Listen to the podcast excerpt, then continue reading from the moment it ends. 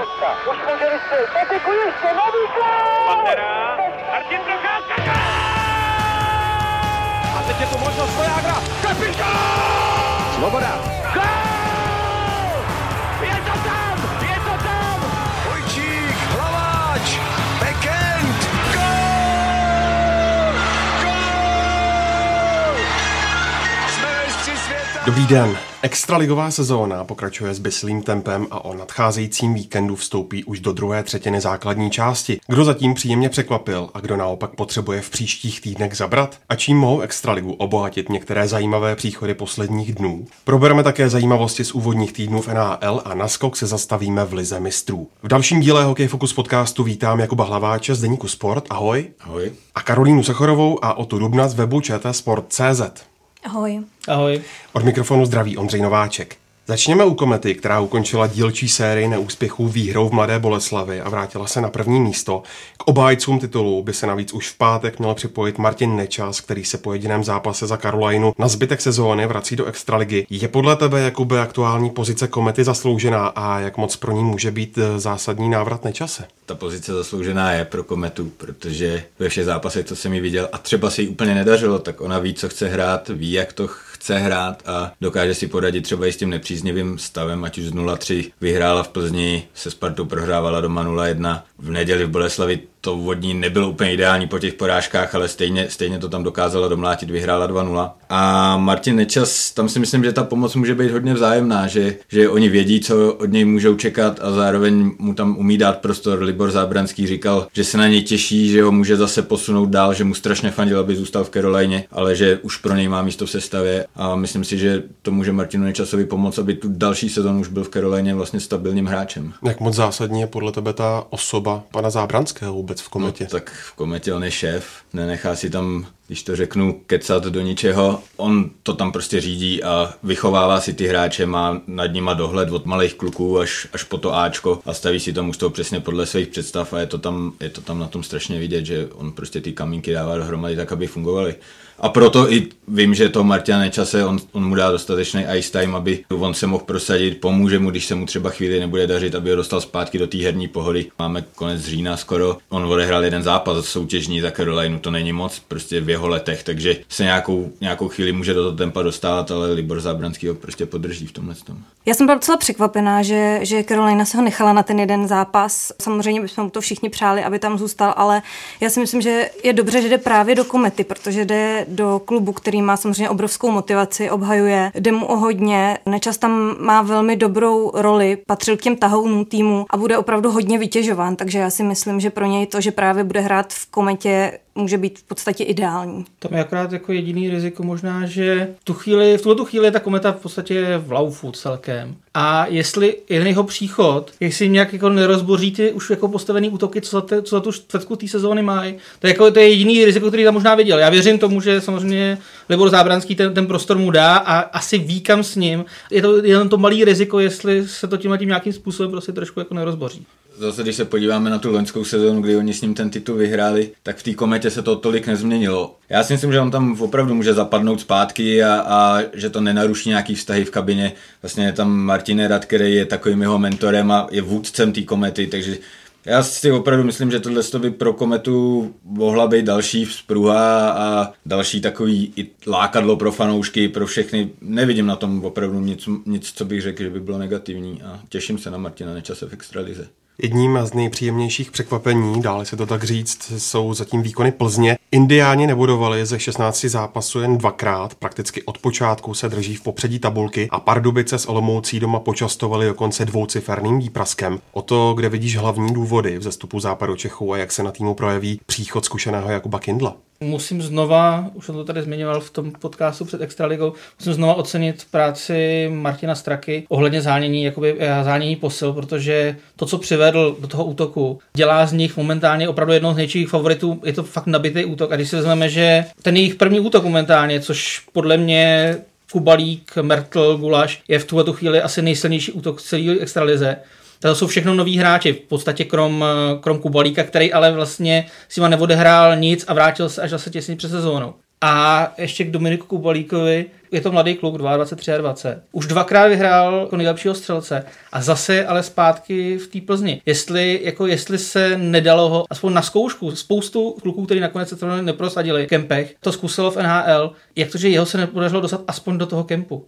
Teď jako je, je v ideálním věku a je to prostě hráč, který, když by dostal prostor, roli, tak by v NHL mohl dávat třeba jako 20 gólů, klidně za sezónu. Jo, a to už je hráč, o kterého by měl být zájem. Takže pro mě je u něj strašně zvláštní, že vlastně šel do UFy a, a vlastně ani v té UFy nevydržel a a teďka je v podstatě zpátky v té Plzni. Jako já ne, nevím moc, jako čím tohle to může být, protože jako myslím si, že měl už být dál. Nevím, jestli je to jeho vina, nebo jako jestli manažer, nebo jestli měl smůlu, ale, ale myslím si, že teďka už v té Plzni být neměl. Už měl být dál. Čím to je, Jakube? Čím to je, to, to samozřejmě asi ví nejlíp Dominik Kubalík, ale on v Americe byl, byl tam v juniorce, byl nějakým způsobem draftovaný a nevyšlo mu to, takže se vrátil do Evropy a zvolil tuhle tu cestu evropskou, a vlastně ve svým bráchovi má určitý vzor, který má starty za Columbus, že jo. Vrátil se z Ameriky taky zpátky a prostě ten Dominik podle mě věří tomu, že když bude top hráč v Evropě, tak pak půjde do té NHL už trošku z nějaký jiný pozice. To, že mu to nevyšlo v UFě, je věc druhá a to mě mrzí, možná i dá se říct, zaráží trošku víc, než tím, že nešel do té NHL, protože dvojnásobný nejlepší střelec extraligy a hráč, který hraje v současnosti v takovémhle laufu, by se v KHL podle mě prosadit měl. Tam on byl draftovaný UFO, takže zase nemohl jít do jiného týmu UFE prostě se dost sází na Švédy, na Švédy Finy, je tam finský trenér a řekl mu, že bude prostě první cizinec, který nehraje, bude muset čekat na šanci, což zase Kubalík pochopitelně nechtěl, chtěl víc hrát a proto je zpátky v Plzni, no. Dobře pro Extraligu zase, ale je jasný, že od něj se očekává nějaký osobní posun co nejdřív. Raketový start do sezóny ukázal Chomutov, který bodoval v sedmi úvodních utkáních. Pak se ale Pirátům přestalo dařit. Od desátého kola nedokázali zvítězit až do neděle, kdy přetlačili Pardubice těsně 3-2. Kájo, proč se zpočátku suverénní Chomutov zadrhnul? tam ten zlom té výkonnosti je opravdu neskutečný, protože to, jak Chomutov nastoupil na začátku pět výher v řadě v podstatě úplně bez problémů. No ale potom přišlo těch šest proher v řadě a Chomutovu se hlavně nedaří doma což je zvláštní. Prostě venkovní zápasy, tam pár těch výher přišlo, ale pokud bychom tedy nepočítali tu poslední výhru eh, s Pardubicemi, tak Chomutovu se podařilo, jestli se nepletu, naposledy vyhrát doma 15. září. Další věc je, že se střelecky nedaří doma Michalu Vondrkovi. Ale ten Chomutov nemůže spolehat na to, že prostě když Vondrka nedá dva góly, tak prostě nevyhrajou. A to je přesně to, co se teď stalo v neděli, kdy vyhráli sice, ale pořád to byl zápas s 12. Pardubicemi. Vondrkovi se dařilo střelecky, ale pořád to byla těsná výhra, od které si myslím, že se úplně ten Chomutov nemůže přece odrazit eh, od takovéhohle zápasu. Takže asi tam bude problém střelců, tak je otázka na Golmana asi, tam bych řekla, že taky ty výkony nejsou úplně u Laca stoprocentní. Těžko říct, kde je řešení. Trenér Růžička přehodil Vondorku do druhé liny. Očividně se to osvědčilo, ale to asi uvidíme v těch dalších utkáních, kde narazit na trošku silnější soupeře, než jsou Pardubice. Obrané řady pražské Sparty doplnila nečekaná posila. Po 17 letech NHL se do Evropy vrátil Zbyněk Michálek. Dlouholetý reprezentant přitom přemýšlel o konci kariéry. Kájo, co mohlo být impulzem pro staršího z bratrské dvojce pro návrat do extraligy a co jeho příchod může znamenat pro Spartu? Tak já si myslím, že to je taková výzva pro obě dvě ty strany, protože obrana Sparty je poměrně mladá. Když se podíváme na ty jména, jako je Zámorský, Pavelka, další, to jsou všechno jako obránci kolem 25 let. Někdo tam chybí v téhle roli, řekněme, toho zkušenějšího obránce. Michálek má podle mě ve 34 letech pořád co nabídnout, jak herně, tak i pozici toho lídra nějak v tom týmu. Hodně takových argumentů proti je to, že on vlastně nehrál v Evropě, takže nemá zkušenosti s extraligou, ale je to nesmírně zkušený hráč. Já si myslím, že tohle by zas tak velký problém být neměl.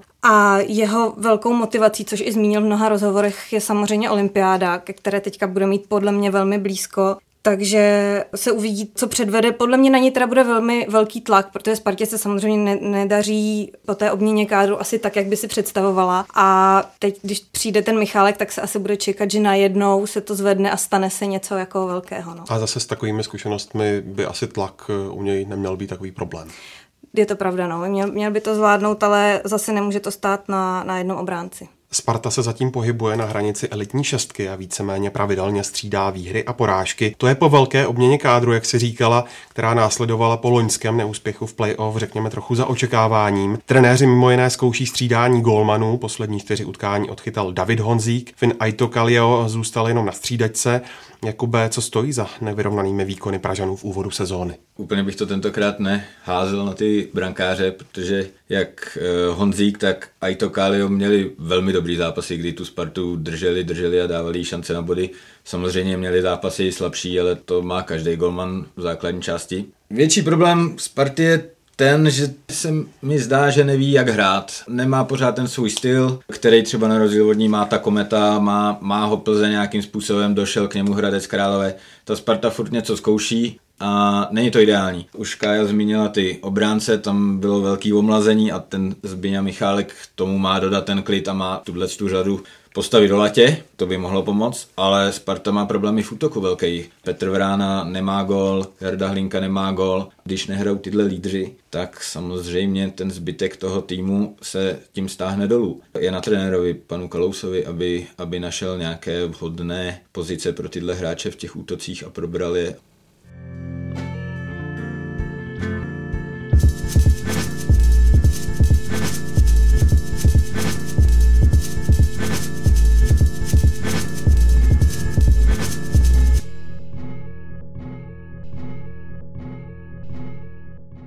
Pojďme se podívat také na úplný spodek tabulky ve velké krizi se ocitl Litvínov, který je i přes trochu nečekané nedělní vítězství v Hradci Králové se 14 body stále na posledním místě. Od pátého kola chemici prohráli dokonce devětkrát v řadě.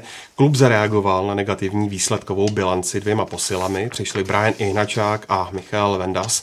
O to, kde hledat hlavní příčinu špatných výsledků Litvínova a jaké kroky by mohly z krize klub vyvést. Už před sezónou jsem úplně nevěděl, co od Litvínova čekat. Oni jsou hrozně nevyspytatelný v tom, že se stejným kádrem dokážou zahrát čestý místo a v podstatě baráž, což byly jejich poslední dva výsledky. Tam je problém v tom, že oni sází hodně na takový to, to litvínovskou DNA, to prostě tu, tu, tu chemii prostě toho Litvínova, což je Viktor Hýbel, Trávníček, Lukeš, ale tyhle ty kluci mají překvapivě každý rok o rok víc. Jo? To znamená, že stárnou, nemůžou ten tým jako táhnout tak, jak by, jak by bylo asi už potřeba. Když přišli o Hanzla, což byl jakoby zástupce střední generace, tak najednou tam po něm zůstala díra a jim jakoby nedorůstají mladí hráči. To je takový podobný problém, který mají třeba Pardubice s Hradcem, tak ho má Litvínov s Chomutovem, protože jim prostě 25 km vedle vyrost konkurent. A když se podíváme třeba na výsledky Litvínovské mládeže, která byla dlouhý, dlouhý roky jedna z nejlepších v republice, a srovnáme ji teďka s Chomutovem, tak ten výsledek je tristní, že Chomutov má momentálně jedny z nejlepších juniorů, co v Litvínově je právě jako pusto prázdno. Je samozřejmě otázka, nakolik to má co dělat jakoby s finanční situací, protože nechci říct, že na tom je Litvíno finančně špatně, ale tam nikdy nebylo jako úplně jako peněz na rozhazování. To znamená, že oni si musí jako dvakrát vždycky rozmyslet, jako koho podepíšou. Proto ten tým jakoby neprochází nějakým pozitivním vývojem, jako by třeba mohl. Já si myslím, že jim hodně pomůže Brian Ihnačák. On to není žádný žádný střelec, tvůrce hry, ale je to, je to hráč, co tam dokáže dotlačit gol z ničeho. Oni by potřebovali 3-4 výhry, aby se dostali někam kolem toho 10. 12. místa a dýchalo se jim o něco líp. Při té střelecké produktivitě hlavně oni potřebují prostě někoho, kdo tam dotlačí gol z ničeho a to by to mohl být právě Brian Ihnačák. Nečekaně se trápí také více mistr z Liberce. Bílí tygři jsou neškodní zejména na hledě soupeřů, kde v prvních sedmi zápasech vůbec nebodovali a mají zatím nejhorší útok v soutěži. Kube, co se to vůbec děje pod Ještědem? Pod Ještědem asi trošku platí za ty úspěchy z posledních dvou sezon. Po obou dvou těch ročnících nějací hráči odešli ty lídři a teď se snaží v Liberci nahrazovat ze svých zdrojů a je vidět, že to asi chvíli bude ještě trvat. Já na druhou stranu bych je neodepisoval ještě po třetině soutěže, nebo ani ne. Věřím tomu, že Filip Pešán to tam drží pevně ve svých rukách on ví, co dělá, což je další obrovská výhoda, stejně jako to má Libor Zábranský eh, v Kometě, tak on má obrovskou důvěru v Liberci a dokáže si to před majitelem zdůvodnit, dokáže mu vysvětlit, proč mají výsledky teď takový a jakou cestou se mají dostávat dopředu. Takže oni úplně nepanikaří, Já věřím, že, že Liberec se zvedne, ale určitě je to tím, že jim odešla spousta zkušeností a zatím to nahradit nedokázali a i v tom hledání těch hráčů, který by to posílili, úplně aktivní zatím nejsou. Na východě Čech se odehrávají dva nevšední brankářské příběhy. Hradecký Patrik Rybár po zranění v přípravě naskočil do extraligy se spožděním, navíc po nepříliš povedeném vstupu eh, klubu do sezóny. Po 16. kole je Rybár podle procentuálních statistik nejlepším golmanem soutěže a tým s ním v brance ještě v základní hrací době neprohrál. Ve statistikách ho pomalu dohání pardubický Milan Klouček, který přitom začínal jako trojka Dynama. Trenéři Pardubic ho ale od vítězného utkání na Spartě upřednostní před Martinem Růžičkou i Ondřejem Kacetlem. Kájo, v čem spočívají vyrovnané a kvalitativní kony těchto dvou brankářů? Tak když začneme u Rybára, tak ten chytal fantasticky už v loňské sezóně. Tradice o něj dost opíral, hlavně v playoff, kde prostě to bylo hodně o výkonech golmanů. Podle statistik se umístil hned za Čiliakem, který vychytal komentě titul. No a potom to obnovené zranění si myslím, že Hradci udělal docela čáru přes rozpočet, protože na dva měsíce, tuším, přišel sedláček a oni asi nevěděli, jak, jak to zranění vážné, nebo kdy se vůbec rybár vrátí, ale rybár se v podstatě vrátil úplně ve stejné formě, ne lepší, co měl minulý rok. Řekla bych, že má velmi velký podíl na té dlouhé šňůře, právě kterou si zmiňoval. A myslím si, že je to opravdu klíčový, klíčový hráč Hradce. Co se týče Milana Kloučka, to je příběh, který mě se musím říct neskutečně líbí a je to velký překvapení extraligy, protože když on poprvé chytal v tom zápatě se ze Spartou, tak jsem byla hodně překvapená, že v brance není ani Růžička, ani Kacetl, ale je tam prostě 19-letý golman ještě na Spartě. Ale následně mě překvapil jeho velmi dobrý výkon a myslím si, že právě to utkání se Spartou bylo takovým důležitým psychologickým momentem pro Pardubice. A tam, když vlastně chytal klouček, tak najednou chytal i v dalším a v dalším zápase. Pardubice v tu chvíli trošku jako odlepili od toho dna, kdy už to vypadalo, že ta sezona bude opravdu hrozně tragická a že to dopadne jako loni ne hůř. Takže si myslím, že to, je, že to je velmi dobře. A co bych k tomu chtěla říct, vlastně v tuhle chvíli, kdy v podstatě nejlepší golmani jsou, můžeme říct, slovenští hráči nebo týmy sahají do zahraničí, ať se podíváme třeba na Boleslav nebo na Spartu, tak najednou v Pardubicích se objevil jako pardubický odchovanec a ukazuje se, že bude mít asi velmi dobré schopnosti a to si myslím, že, že je velmi jako dobrá věc tady v Čechách. Je to důležitý zvlášť kvůli šampionátu dvacítek, tak, že přesně. je tam, je, bude tam hráč, který, nebo teda já, já ho nenominuju pro boha, ale je tam šance pro hráče, který už hraje extraligu. To je, to je dost, častý, dost častý problém jako mladých golmanů, že oni tu šanci jako moc nedostávají. Jo, to znamená, že Teďka tam je Škarek, je tady Klouček, takže jsou tady vlastně už dva mladí golmany, který plus minus chytají. Teda Lihe teďka chytá víc Volden, ale, ale ten Škarek tam jakoby nějaký tu zápasovou praxi mezi tou extraligou elitou jako má, jo, protože jako samozřejmě mít, mít golmana z kanadské juniorky, případně z první ligy, jako je něco jiného, než mít, než mít prostě někoho, kdo má důvěru, je zvyklý hrát prostě s dospělýma. Já myslím, že by to dělalo hrozně moc. Já souhlasím hodně s tímhle. Je to podle mě dobře a, a bylo by fajn, kdyby se z toho stal trend nejenom u golmanů, že ty mladí hráči dostanou tu důvěru a, a nějakou volnost. Oni samozřejmě třeba takticky nemůžou být tak vyspělí jako starší hráči, ale, ale dokážou do toho týmu přinést třeba to, že nejsou tak ustaraný z toho, že se to mužstvo řítí někam, jako to bylo v těch Pardubicích a přijde 19 letý kluk a samozřejmě on má svoje starosti, on jde do extraligy, je to nějaký jeho první velký zápas a nevisí na něm zase ta tíha toho týmu a může to zvednout a to se v těch Pardubicích přesně jaká říká stalo. A, a vlastně v tom Hradci s tím rybárem je to skoro to stejný, protože to mužstvo ví, že na toho golmana se může spolehnout z té minulé sezóny a, a, věří si víc, věří si víc v útoku, nekouká se dozadu, kouká se dopředu a ten vzestup s rybárem za zády je tam jako značný. Extraligou stále hýbe spor hokejových fanoušků a vedení soutěže. Disciplinární komise může nově trestat kluby zachování jejich příznivců nejen vůči rozhodčím, ale třeba i hráčům soupeře, a to i na venkovních utkáních. Fankluby to odmítají s tím, že i emotivnější fandění, včetně vulgárních pokřiků hokej patří. Za podobné projevy fanoušků už bylo potrestáno několik klubů, včetně Brněnské komety. Jakube, jaký je tvůj názor na současné fandění na stadionech? Já obrovsky respektuju nějakou kulturu fanoušků, protože k extralize nebo k českému hokeji jednoznačně patří. A myslím si, že na většině stadionů je parádní atmosféra a nepřekračuje to nějaký únosný meze. Nebál bych se tam mít se svojí rodinou, se starším tátou, s malýma dětma, ale jsou i stadiony, kde to prostě tu mez únosnosti překračuje. To třeba, když budeme konkrétní, také Plzeň, která vlastně na těch pokutách už inkasovala nejvíc, byla napomínuná čtyřikrát. A mám takový dojem, že tam ty fanoušci zkrátka už chtějí na sebe spíš ukázat a, a jdou takovou tou cestou toho vzdoru. A to je špatně. A chápu i ten pohled těch fanoušků na druhou stranu, kteří dostali najednou nějaký řád, který je omezuje zdánlivě a nikdo jim vlastně nevysvětlil, čeho se to týká. Tam asi by byla lepší komunikace těch klubů, nebo měla by být lepší komunikace těch klubů k těm vlastním fanouškům a vysvětlit jim, tady jsou nějaký meze, tady jsou nějaké hranice, který budou trestaný, který nebudou trestaný a pak může člověk zakročit, ale to se nestalo asi a proto ty fanoušci v úvozovkách panikaří a píšou otevřené dopisy a bojí se o to, aby ta jejich kultura zůstala nějakým způsobem, aby přežila. E, to taky chápu, ten jejich pohled z tohohle, z tohohle úhlu. Já si nebudu dělat srandu z tradiční české kultury ani ničeho podobného. Uh, ono, říká se takový kliše, tomu, tomu patří, já se to teda jako úplně nemyslím. Na druhou stranu, já se bojím toho, že tahle věc prostě nemůže nikdy reálně fungovat, pokud nebude vůle. Jo. Protože co se stane? Jako ty, ty pokuty jsou řádu tisíců, Jo.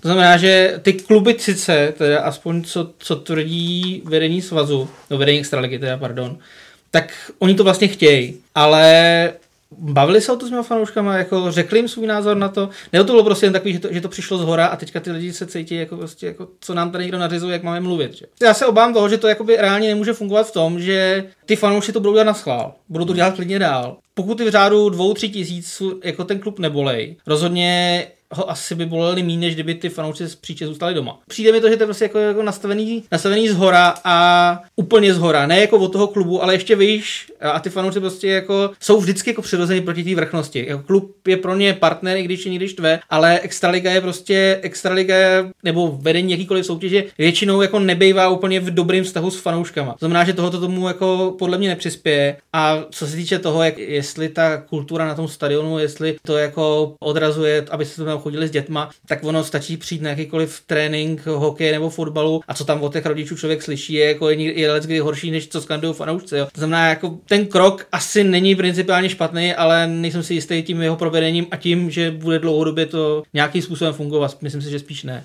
Souhlasím s tím v zásadě, protože ten hlavní problém, proč ona to dělá, je, že například potřebuje prodat své televizní práva a pokud je kupující, má podmínku, že nebude v televizi slyšet, že tam fanoušci skandují takovýhle věci, tak e, samozřejmě ta Extraliga se musí nějakým způsobem zasadit o to, aby, aby tam nezněli a nějakou v úvozovkách silou si to na těch svých fanoušcích a na těch svých klubech vymoct. A ty kluby si to sami odhlasovali, že proti tomu budou bojovat. A v Plzni si to odhlasoval takhle Martin Straka. Měl by Martin Straka vystoupit a říct svým vlastním fanouškům, helejte se, zatím je to 22 tisíc, to možná někomu přijde jako malá částka, ale zároveň je to taky docela slušná ostuda. My nechceme být prezentovaný jako klub před svýma partnerama, který je hnaný vulgárním publikem a který dělá problémy extralize. Je to na něm prostě a jeho samozřejmě ty fanouci poslechnou líp než ředitele extraligy a to není teda jenom o Plzni, ale i o těch ostatních stadionech a říkám, je to ta komunikace. No hlavně by to mělo vycházet právě ale od klubů a no. ne od toho patra ještě no. nad něma. No ty kluby by se o to neměli pak distancovat, měli by říct, Josef Řezníček vlastně říká to, co my jsme ho poprosili a hmm. pak by to ty fanoušci možná vnímali, vnímali líp, jak říkáš jako já tady nebudu hájit samozřejmě jako jak, nějaký, jako, nějaký rasismus případný nebo jakýkoliv jiný věci, které jsou trestně postižitelné, ale jako nadávání rozhodčím do červených, černých, teda pardon, víme čeho, to nejsem si jistý, jestli se dá jako úplně nějakým způsobem vymítit.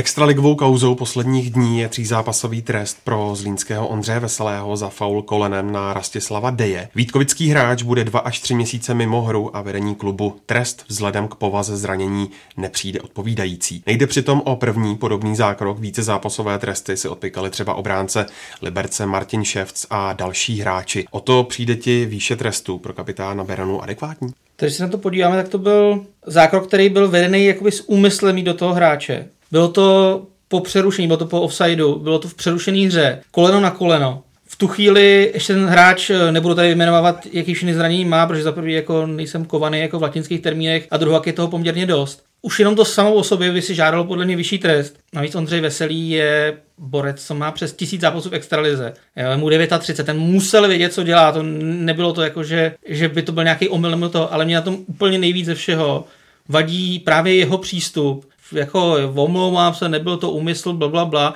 Že to, že to jako, hraje na to, že to ještě ten dej přihrál, jo. což v, v, situaci, kdy ten hráč přijde o půlku sezóny, jako mi přijde, to je, to je brutální neúcta tak jako k tomu protihráči. To znamená, že jedna věc je to, co se stalo, to samo o sobě, podle mě tři zápasy jsou teda málo. A druhá věc je, že on jako by k tomu nepřistoupil úplně jako omlouvám se, jako pokání nějaký, ale ještě to vlastně hází trochu na to, že na to měl být připravený a že to vlastně trošku přihrál. To mi přijde jako neskutečný vlastně.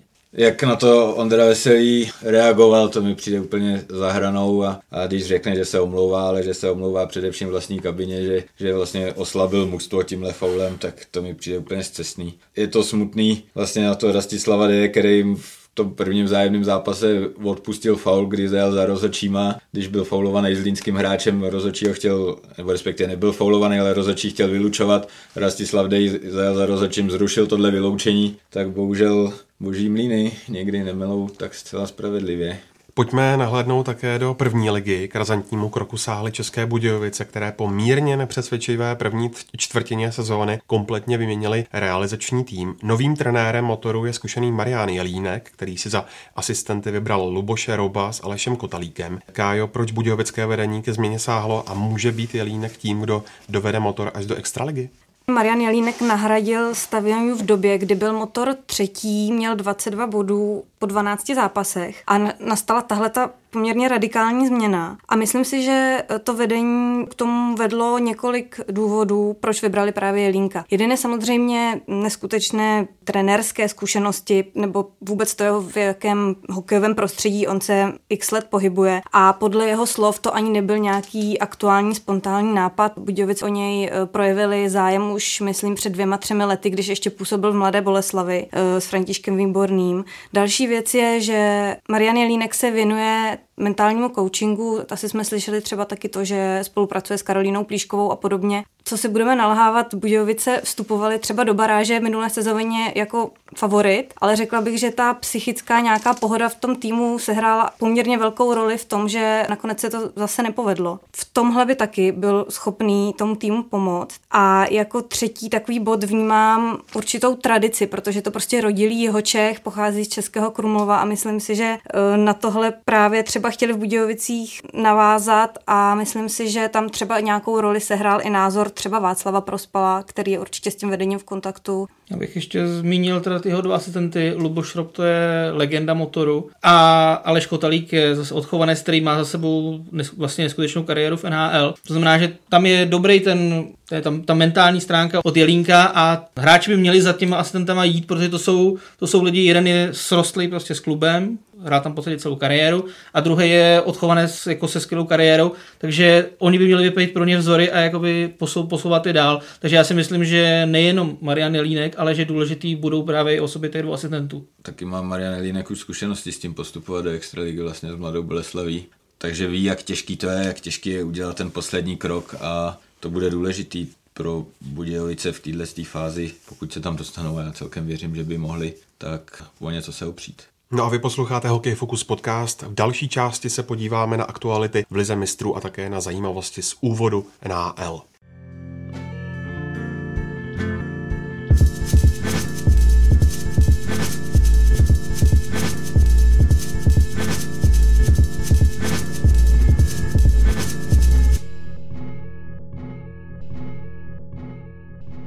Tři ze čtyř českých klubů se dokázali probojovat do vyřazovací části hokejové ligy mistrů. Na úvod playoff ale mají poměrně těžké soupeře. Liberec čeká obhájce prvenství Frélunda, Třinec vyzve další švédský klub Malmé a Kometa se utká se švýcarským Cugem. E, Jakube, komu dáváš největší šanci na postup? Těžký typovat podle mě v lize mistrů. Ale nemyslím si, že by to byly nehratelní soupeři pro ty české kluby. A bylo by fajn, kdyby, kdyby se naši reprezentanti z klubové scény dostali co nejdál. Já si i myslím, že třeba takový Liberec se může od Frelundy odrazit k tomu, aby ta sezona třeba nabrala nový směr. Třinec hraje ve velké pohodě v poslední době, samozřejmě je to ještě s nějakým odstupem, ale můžou do toho jít s klidnou hlavou. Kometa vlastně to samý s Cugem ty týmy nejsou, že by to byla nějaká úplná špička těch svých soutěží momentálně, takže já věřím, že tam dva naše celky pošleme dál a třeba zkusí opakovat tu cestu loňskou z party a dostanou se třeba až do finále a třeba zvednou pohár. A myslím si, že by to té lize mistrů obecně prospělo, protože v těch prvních ročnících to byla dost švédsko-finská záležitost, i proto ten kredit té soutěže klesal protože vlastně ty Finové a Švédi si pak řekli, proč my to budeme hrát s nějakýma Čechama a Švýcarama, Němcema, když ve finále to skončí od finále nějaká naše severská záležitost. Takže já věřím tomu, že tam promluvíme výrazně v tomhle ročníku. Tam asi nejtěžší to má rozhodně, rozhodně Liberec i vzhledem k tomu, jaký pohodě aktuálně je a ten soupeř je přece jenom nejtěžší. Kometě věřím rozhodně a Třinec, Třinec rozhodně proti Malmé je to 50 na 50 blbý hmm. slovo, ale jako tam jako opravdu nevidím, že by to pro ně měl být nepřekonatelný soupeř. Pro ten Liberec to opravdu bude těžký.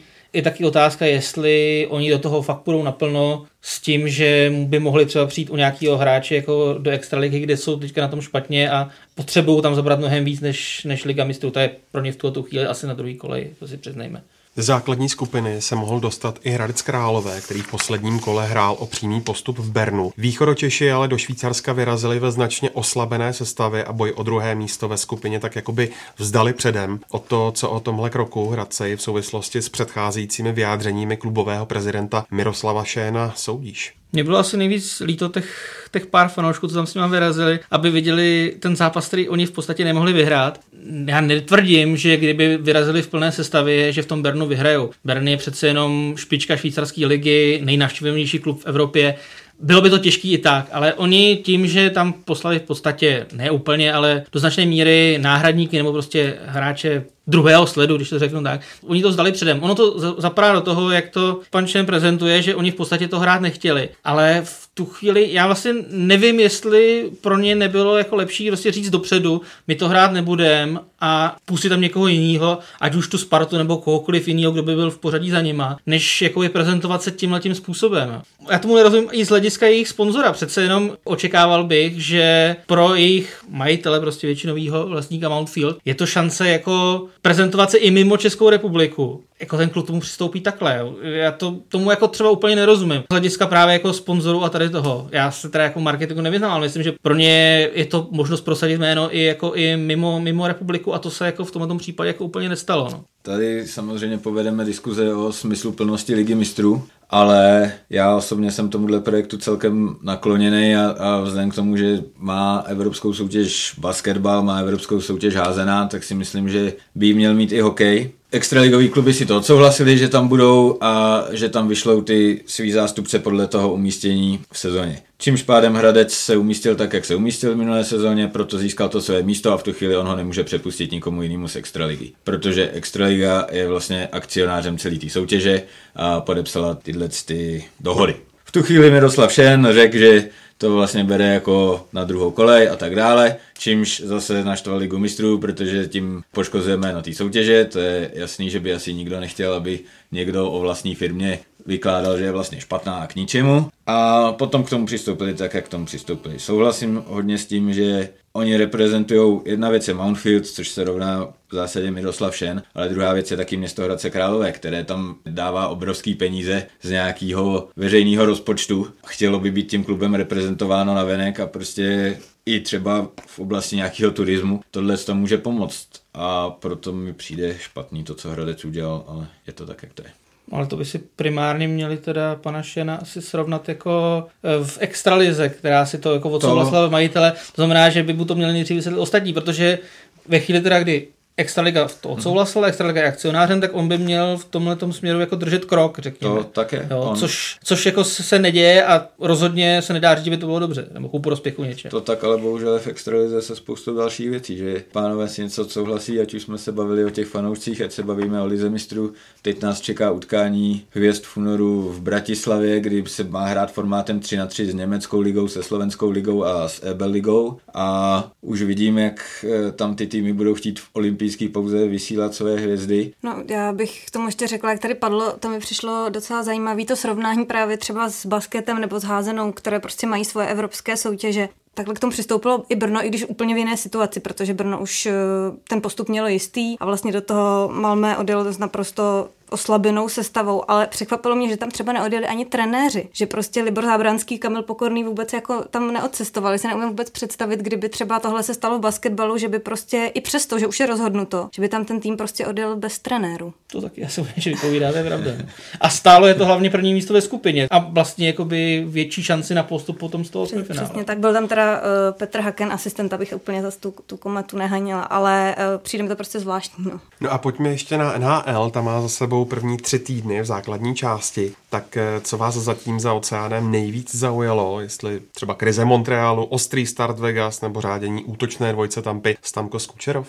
Určitě Vegas. Je to nejlepší start nováčka v celé historii NHL. Už překonali i, i Montreal ze sezóny 17-18. Tam, jako, tam, se, tam se řešilo, že jako jejich šance na to, aby ta sezóna k něčemu byla, tkví právě v těch prvních deseti zápasech, protože oni měli po dvou zápasech venku, mají teďka jakoby šňůru x zápasů doma s poměrně hratelnýma soupeřema a evidentně jim se povedlo tady to chytnout. A přitom oni jsou v situaci, kdy už během tady těch osmi nebo devíti zápasů přišli jak od Fleryho, tak od náhradníka Subena. To znamená, že oni v tuhle tu chvíli hrajou s trojkou, se čtyřkou a, a v záloze mají, mají vlastně hráče z juniorky, když to zjednoduším. Jo. A oni i v této situaci mají v podstatě ze sedmi zápasů šest výher, což je 300% toho, co se očekávalo, že, že dokážou. I otázkou třeba, nakolik na ně zapůsobilo to antré v té nový hale, že jo, po tom útoku v Las Vegas, kde to bylo, bylo velmi emotivní, oni ten první zápas vyhráli a možná se od toho nějakým způsobem dokázali odpíchnout. Tohle je pro mě jako vlastně velkým překvapením. Já nevěřím tomu, že jim to teda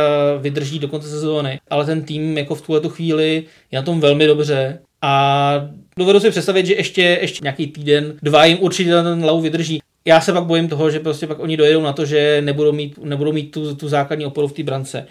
Ještě bych vypíchnul určitě LA. Od LA se toho obecně moc nečekalo. Oni jsou v tuhle chvíli jako první na západě, vlastně s jedinou porážkou taky. A co týče, jak jsi zmiňoval Montreal, tak eh, to je opravdu úkaz. To je tým, který dal v osmi zápasech 13 gólů. Řešilo se Price, že jo, stojí to na Priceovi. Jako Priceovi se jako úplně nedaří, prostě oni mají přes 4 obdržené branky na zápas, ale jako asi to není ten hlavní problém. Jejich strašný problém je se střílením gólů, když se vezmeme Toronto. Obvykle třeba v 80 zápasech, když je rozdíl mezi týmem 20, mezi týmama 20 gólů, tak se to bere, že tam už je jako nějaký jakoby problém nebo nějaký jako výkonnostní rozdíl. V tuto chvíli má Toronto o 24 střelených gólů víc než Montreal ve stejném počtu zápasů. To je opravdu strašidelně tragická bilance a jestli se z toho nějakým způsobem ten Montreal neoklepe, tak tam hrozí ta strašná sezóna asi tři roky zpátky, kde, kde končili 13. konferenci. Čekal jsem, že třeba to bude šance pro Jakuba Řábka, který je na farmě když uh, ukončili kontrakt Marku Štrajtovi, dělají tam další čachry v obraně, která jako taky úplně nefunguje. Zatím čeká marně. No. Tak uvidíme, jak, jakým způsobem se Montreal jako posune, ale zatím to vidím jako, že to je jako, zatím je to jako asi to nejčernější jako překvapení jako z celé sezóny. Co čeští zástupci v NHL? Jestli se ještě můžu vrátit k Vegas, eh, promiň, tak řeknu i k Čechům, ale jestli můžu ještě vrátit k Vegas, tak souhlasím s tím, že to je úplně super úžasný překvapení a je to teda fantastický příběh po tom, co se v tom městě stalo. Ale zároveň je taky vidět ta práce těch manažerů, kteří moc dobře věděli v tom speciálním draftu, koho si berou. Trošku mi to připomíná ten tým Evropy z loňského světového poháru, kde vlastně tam se jim vůbec taky nevěřilo a je to něco jiného. Je to turnaj, je to pár zápasů, ta parta se nějakým způsobem nahecuje a došla až do finále. Ale v tom Vegas tak nějak člověk vidí, že tam každý z těch hráčů má nějakou svoji pozici, má to smysl a funguje to. Takže já jsem hodně zvědavý, jak se to bude vyvíjet, až to samozřejmě to prvotní nadšení opadne a budou muset hrát bez toho prostě momentálního elánu. Ale já věřím, že by se třeba i do toho playoff nějak dostat mohli. A to vlastně začátek sezóny hráli bez Vadima Čipačova, který z poměrně komplikovaných důvodů musel na farmu, protože oni potřebují se zbavit nějakých hráčů a jeho, kdyby ho Prostě kdyby, oni, oni, by ho oni mohli přijít, no, museli by ho nabídnout ostatním týmu. Takže on byl jeden z těch hráčů, který, nebo takhle, jeho neby nemusel nabízet, ale ty ostatní hráče by museli nabídnout jako nejdřív ostatním týmům. Zatímco on měl smlouvu postavenou tak, že ho mohli poslat jako na farmu přímo. To znamená, že oni v podstatě jednoho, řekněme, ze svých tří nejlepších útočníků poslali na farmu jenom, jenom kvůli tomu, aby jako mohli vlastně prodat někoho jiného hrál x let v Petrohradu, byla to hvězda KL, jako řekněme jeho sebevědomí nebude nejmenší a teďka ve svým podstatě oni s ním, i když musí do jisté míry, oni s ním jednají tímhle způsobem, tak já jsem hrozně zvědavý na to, jak se, jakým způsobem se ten Čipačov do toho týmu vrátí. Je to vlastně případ i Tomáše Hiky, tohle šíbování těma hráčema, kdy vlastně on měl fantastický kemp a asi jsme si přáli, aby byl rovnou nahoře v NHL, ale musel jít nejdřív na farmu, protože oni by museli nějakýho z těch jiných hráčů dát na ten waiver list a mohli by ho ztratit. Takže doufám, že i Tomáš Hika se tam ve Vegas objeví v průběhu sezóny a něco ukáže. A co by to bylo za podcast, aby jsme nezmínili Jardu Jágra, který mu stačilo pět zápasů na to, aby byl opět v první léně. jako, já, já, vím, že tam jako v Calgary asi teďka jako spíš jako hledají jako kam s ním, to znamená, že tam s ním jako budou asi ještě trošku šibovat. Teďka ale... na Marotku. Teďka, teďka na Marotku, ale, ale říkám, stačily už čtyři zápasy na to, aby byl v první léně s Monehenem no, a s Gudrojem. Což mi přijde, přijde neuvěřitelný, při tom, při tom výkonnostně to zatím z jeho strany jako rozhodně, řekněme si, není jako úplně optimální ani na to, co on sám třeba jako čekal. Myslím, že můžeme být celkem spokojení, jak se to rozjelo. Jsem strašně rád za Honzu Rutu v Chicagu. Ten Honza Ruta tam přišel opravdu připravený jak po té mentální stránce, tak po té herní stránce. Najednou v Chicagu je to hodně vytěžovaný obránce a jsem strašně rád, když takovýhle, takovýhle kluk nějaký vyletí. Super hraje David Pastrňák samozřejmě v Bostonu, spektakulární góly. On samozřejmě třeba nějaký limity v bránění má, ale to, co dokáže předvíst v té ofenzivě, tak to je neskutečný. Doufám, že Tomáš Hertl v San Jose zase udělá ten krok nahoru a, a po odchodu vlastně Patrika Marlova, velký legendy z Sharks, takže třeba vezme zase to jeho místo a, a bude dávat góly. Já opravdu doufám, že budeme tam mít svou stopu v NHL a přijdou další kluci. Tak to je z dnešního Hokej Focus podcastu vše. Já vám děkuji, že jste tu s náma byli a posluchačům, že nás doposlouchali až do konce. Připomínám, že naše podcasty můžete poslouchat na SoundCloudu nebo třeba v iTunes a pustit si nás můžete taky na YouTube kanálu ČT Sport a v neposlední řadě taky na webu čtsport.cz. Budeme rádi za vaše náměty a připomínky a pokud se vám naše podcasty líbí, tak budeme potěšeni, když je budete sdílet dále do světa. Mějte se hezky.